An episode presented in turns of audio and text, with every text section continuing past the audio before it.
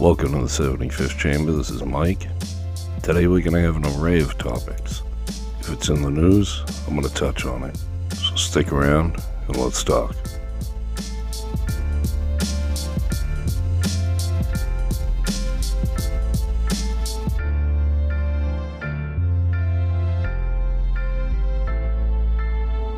You know, it's very sad what happened to Kobe Bryant, his friends, and his daughter in that horrific helicopter crash.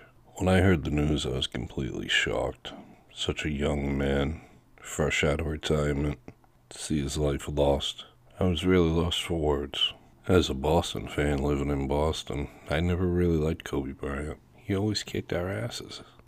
but he's a man, a human, and my condolences to his family.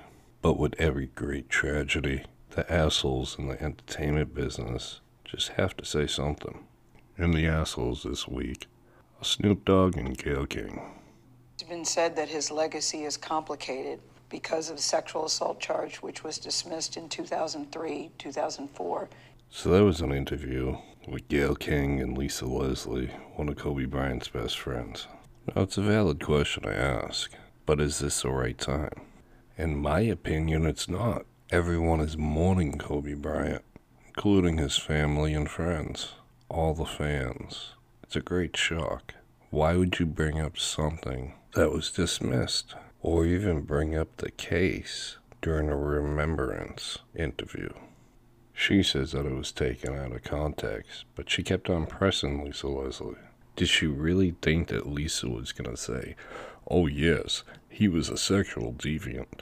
Get the fuck out of here, Kim. You're just interviewing people for shock value. You don't want to remember Kobe. So after that interview, this little rat-faced guy named Snoop Dogg decided to clap back. Gayle King, out of pocket for that shit. Way out of pocket. What do you gain from that? I swear to God, we the worst. We the fucking worst. We expect more from you, Gayle. Don't you hang out with Oprah? Why y'all attacking us? We your people.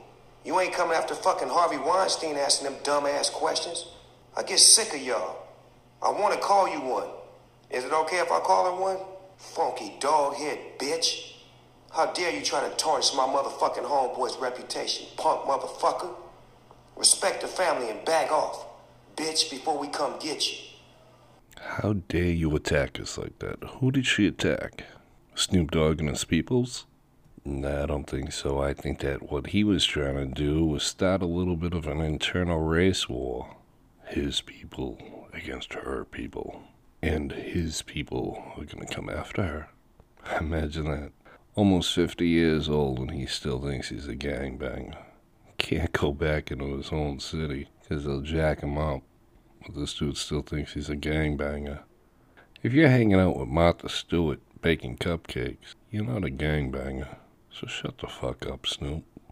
Now, people took the quote, come get you, as a threat, and he was criticized by everyone. And I'm sure Oprah called Dr. Phil, Dr. Phil called Rachael Ray, Rachael Ray called Martha Stewart, Martha Stewart called Snoop Dogg. And Martha probably told him, listen, you gotta make things right, or we're not gonna make tea and crumpets and weave baskets anymore. Saddened by the news, he had to go on Instagram and make another video. Tops, what up, though? This Big Snoop Dogg. Here's a message for the people that need to know. I'm a non-violent person.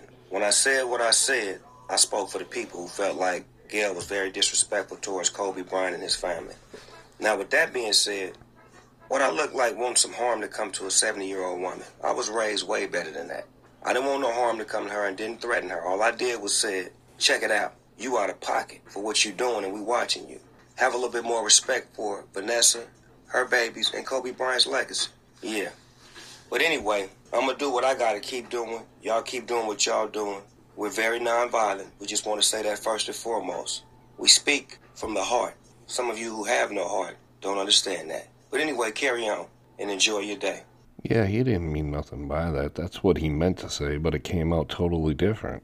That happens all the time. When I say, hello, how are you? What I'm really saying is, go fuck yourself. I think it actually happens to all of us, so Snoop, you get a pass on that one. But you're still an asshole for it.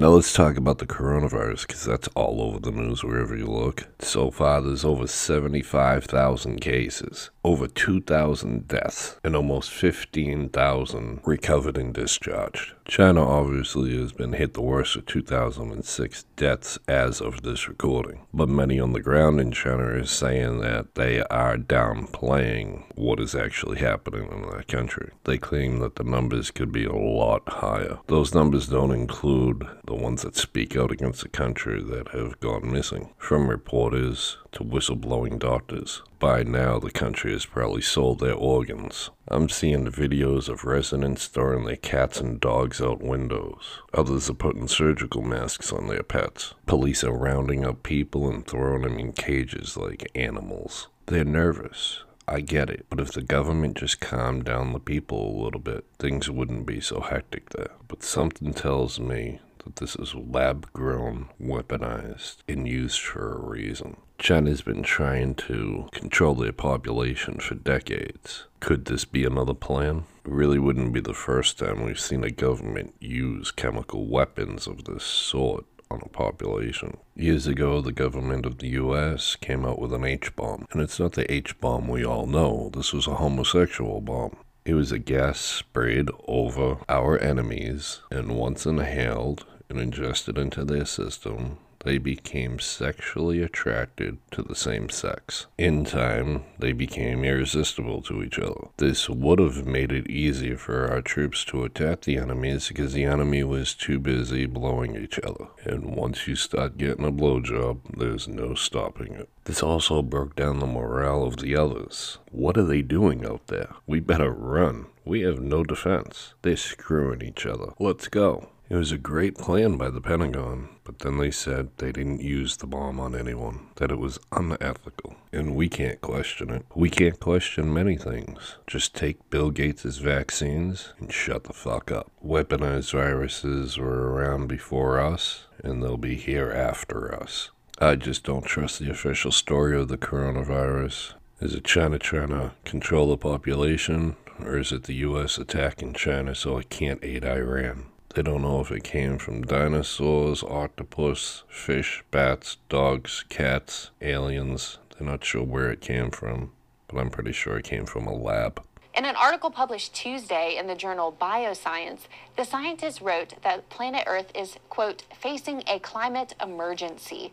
They argued that population control was a necessary response to this emergency, writing, quote, the world population must be stabilized and ideally gradually reduced. So, how are these scientists going to reduce population? And this is all for climate change?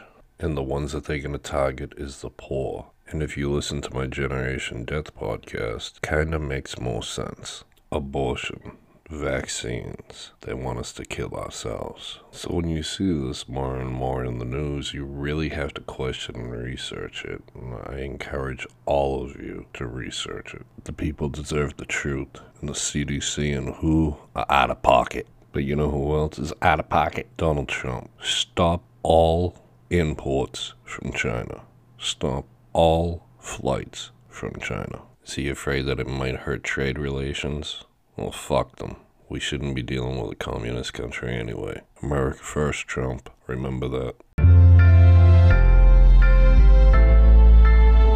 Well, now that Trump wants to end the war with the Taliban in Afghanistan, liberals are up in arms about it. And the reason why is because Trump wants to do it. This might be a shock to everybody, but I kind of understand what the liberals are saying. But I agree with them for different reasons.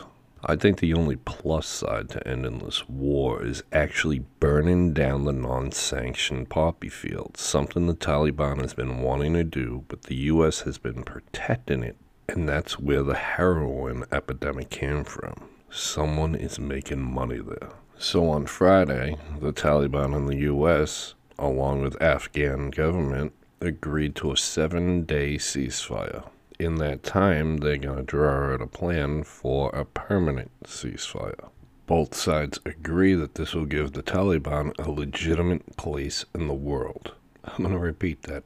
The Taliban a legitimate place in the world, such as their own government.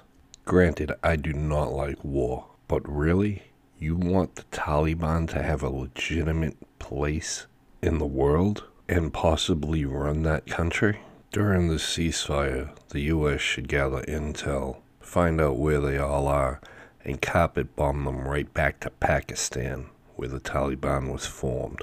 How can you reward a terrorist group that killed many, many Americans and their allies with any sort of peace? I am by no means a warmonger, but please, fuck the Taliban, fuck Pakistan, and fuck Saudi Arabia for funding 9 11. And shame on you, President Trump, for even thinking about this ceasefire. Yes, we want all our troops home, but we want a stable region and revenge for the brothers and sisters they killed. Never forget 9 11. Since the war started in Afghanistan, there's been 2,354 U.S. casualties. This year alone, there has been seven. All by the hands of the Taliban, the same group they want to have a truce with. Nobody remembers Syria when Obama was aiding the rebels. They turned on us and gave everything to ISIS. More importantly, nobody remembers the fact that we aided the Taliban against Russia and they teamed up with Al Qaeda and turned against us. Now the Taliban will control that country, institute their own Sharia government, and we'll have problems with them later on. Exactly like what happened in Iraq. Obama handing over pallets of money to Iran was a fuckery. Trump shouldn't say much about that anymore because this will turn out to be a bigger fuckery. And when the Taliban turns against the U.S. in a few months, the Democrats will be able to run with that and use it against Trump during the elections. Since 1776, the U.S. has been at war 95% of the time. War generates money, but I guarantee you if there was no oil resource in that country, we would let them starve to death. You see, Afghanistan has oil, gas, iron ore, gold, and copper. You never see us going to war in countries that doesn't have something that we can get in return making peace with them will not give us oil or other resources. They will want it for themselves. Bush learned that in Iraq. But the issue with this country is we forget history fast, and our generals are more political than our congressmen. This peace deal is as effective as asking a toddler not to cry anymore. It just don't work.